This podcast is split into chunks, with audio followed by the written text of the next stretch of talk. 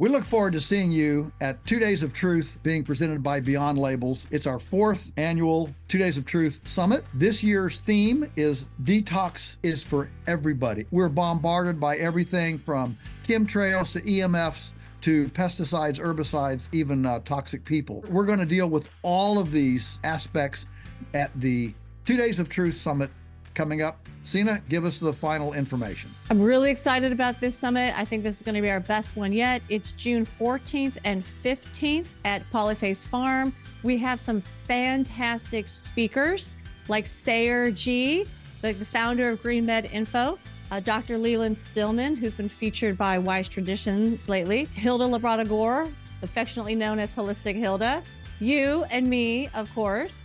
We also have, for the first time ever, a kids and teens program. So now the adults can enjoy the adult side while they know that their kids and their teens are having fun while also being educated by Joel, myself, and Hilda. It's going to be a blast. And this year, what we're going to do is we're going to actually teach you ancient and modern techniques for how to detoxify the body, mind, and spirit. And we're going to help you put together a personalized plan like an action plan that you can take home and start. As soon as you arrive home, you can implement this action plan and start your detoxing. You know, listen, folks, Polyface is only eight hours from half of the U.S. population. Take a long weekend, come join us, and uh, you'll rub shoulders with other like minded people, find our tribe, and be encouraged. It's a lonely place out there lots of times, especially if you're a bit of a maverick. So come and spend time with other mavericks and get encouraged, inspired, and enthused about living a more healthy life. So I love the topic for this year detoxification. It is one of the most important topics that we could ever address at our health summit. Because as Joel mentioned, everyone, every single person needs to know how to detoxify their body, mind, and spirit in order to achieve optimal health and wellness. Thing. Now, what's interesting is that avian influenza is so weak even high path avian influenza, that 85 to 100 degrees kills it. That's why you never see it in the summer. It's it, or, or, or you see it almost not. Uh, it doesn't happen in the summer much. Uh, it, it's mainly a winter thing. Um, now, what we've done now is we've destroyed. Uh, so in 2015, we killed 44 million uh, chickens. In uh, already in this outbreak, we've killed 58 million. Uh, and and, and, what you have to remember is that of those 58 million, I'm going I'm going to I don't have the data. I don't know if anybody's keeping this kind of data, probably not. But just based on what I know with people in the industry, I would say of those 58 million destroyed, I would say probably probably 55 million were never sick. I just want you to appreciate the in other words, I, I'm I'm giving the benefit of the doubt and saying three million. Okay, maybe three million actually had it. All right, I'll I'll give that. But but they're destroying these 50, 60, 70,000 bird flocks, even 100,000 bird flocks when one tests positive. You have to understand um, that that they they're doing this they don't know they don't know where it comes from how it spreads. There's there's very little actually known about high path avian influenza, and and yet this this draconian uh, this draconian effort comes in. There, there's only one there's only one uh, whatever cure in the in the orthodox narrative, and the cure is complete extermination of everything. Now, what's interesting there's there's an interesting thing. There's some there's some uh some you know uh, under under the radar work being done with a product called um hypo I, I think it's hypochloric acid which again i have to smile because it sounds almost like hydroxychloroquine. Um, but but th- this this is a completely uh, non-toxic apparently you can you can drink this stuff and it's now being used in very very small slaughterhouses as a completely non-toxic disinfectant uh, um, almost like hydrogen peroxide and which, which simply dissipates. And um, so there's a guy who is um, uh, using this product on his chickens as a as a as a trial, and it appears to offer um, immunity to high path avian influenza. Um, I don't know a lot about this. This is kind of just under the you know under the radar right now. Um, I did get this from a good from a trustworthy source, so I do think it's happening. Uh, there, there's not been any double blind studies on this, but um, but I I do think I do think it's it's interesting that the unorthodox community is looking at at other things. And um, and you can be pretty sure that the, the whatever the narrative is that we're hearing is not true. The to my knowledge to my knowledge no oh i should be careful about this.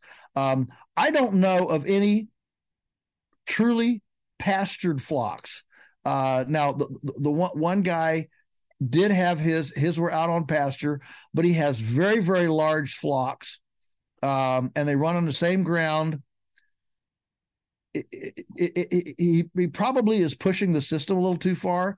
Um, but all the others that I know are are in barns. You know they're not they're not clean and out on pasture, and so. Um, so you know, a, a, time will tell where we are. Now let's talk. Let's talk about the egg. The egg spike in price. Uh, there's a suit right now. There's a legal suit that's been filed by um, by I don't know the farmers union or something um, or, or, some some consumer union group against uh, egg producers for the spike in egg prices, saying that the spike in egg prices um, shouldn't be so high because what's been what's been killed so far is only like six six percent of the of the um, egg supply but prices have gone up, as you said, Sina, 60%, even some places 100%. So they're, they're saying that this is price gouging within the industry. But what the what the uh, the filers of this consumer suit don't understand is that in food, which is a highly perishable product, margins are very very small.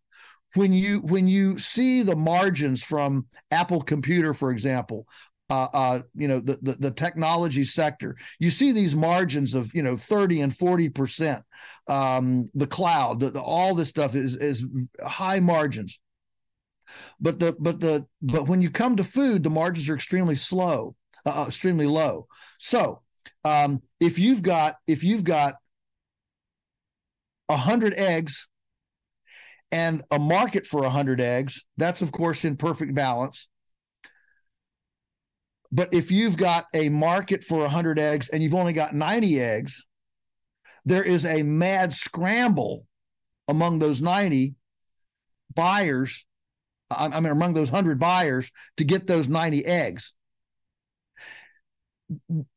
If if you if you had some wiggle room in there, if you were running on 30 and 40% margins, i.e., if there was normally uh, um, you know 120 eggs for the 100 buyers then there would be some forgiveness and wiggle room in it to to uh, to accept a few shocks but the reason that shocks in the food sector have a magnified effect in the marketplace is because perishables are time sensitive and margin sensitive i mean a, a, a lot of uh, uh, a lot of food items are in the you know one and two percent margin range, very very very very low.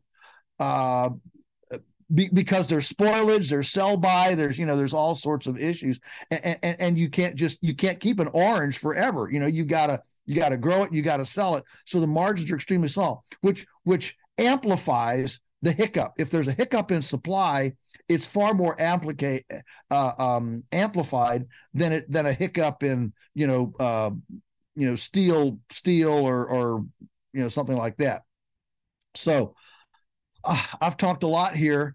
Um, i'm glad to to you know i'm glad to have your thoughts here. Those are just those are just some of the things that that we're seeing. I, I can tell you that on our farm um, we are not we are not concerned about this at all. Uh, I can tell you that back the cycle before 2015, and I'm not sure when it was. Maybe it was, um, you know, these things these things seem to happen in like you know six and seven year cycles.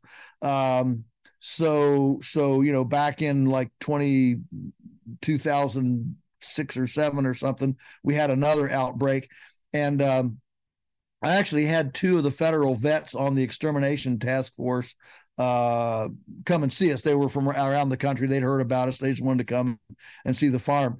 And uh, both of them independently, without provocation, told me that every federal vet, and I think there were 30 of them involved in the extermination process, um, uh, uh both of them said unequivocally, all of us know that there's too many chickens crammed into too many houses in too close proximity.